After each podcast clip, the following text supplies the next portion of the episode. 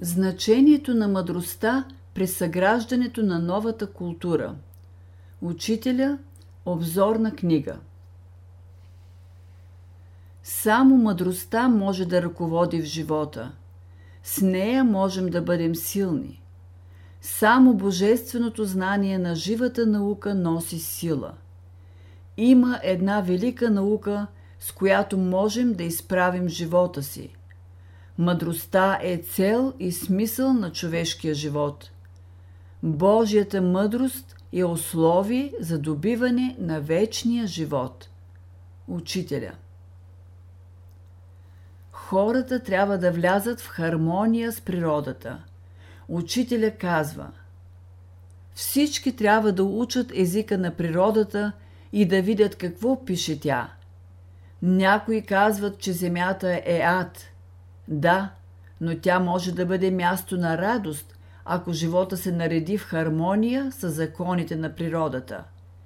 Всяко същество, което не върви в хармония с законите на природата, се изражда.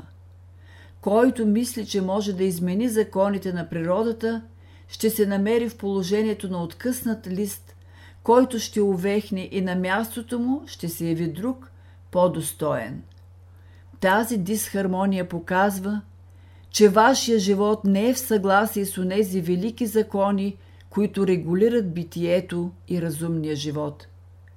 Само когато изучаваме божествената мъдрост, ще бъдем в състояние да разбираме истината, да станем господари на положението и само тогава ще можем да преобразим живота си. Мъдрият може да запази енергиите на своя организъм и тяхното равновесие, да запази онова, което е придобил и да се стреми към нещо ново. Света преминава вече в една нова култура. Всичко старо ще се стопи.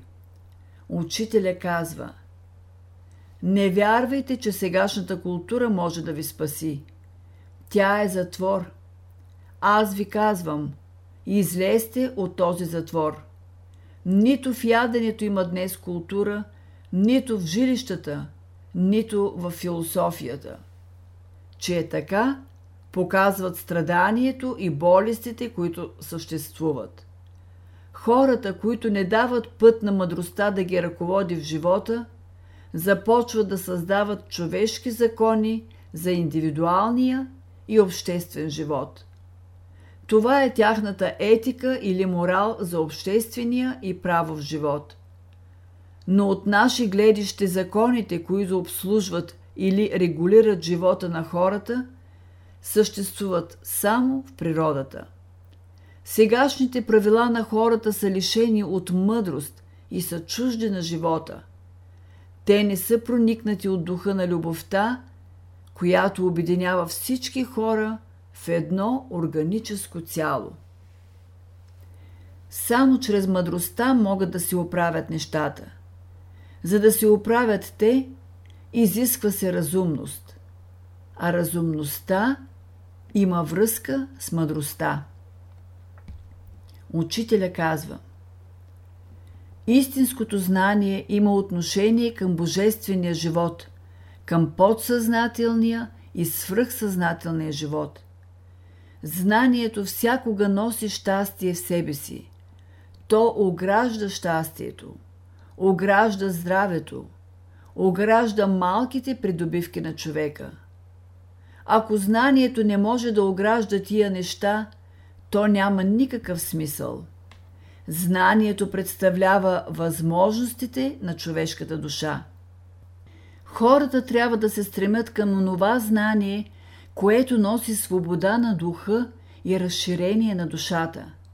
Знае онзи човек, който прилага в живота си правилата и методите на разумната природа и може да изкара от тях нещо реално, с което да подобри своето положение. Знае онзи човек, който може да запази своето щастие, здраве, дарбите на своята душа, силите си както и всичко благородно и възвишено в своя дух.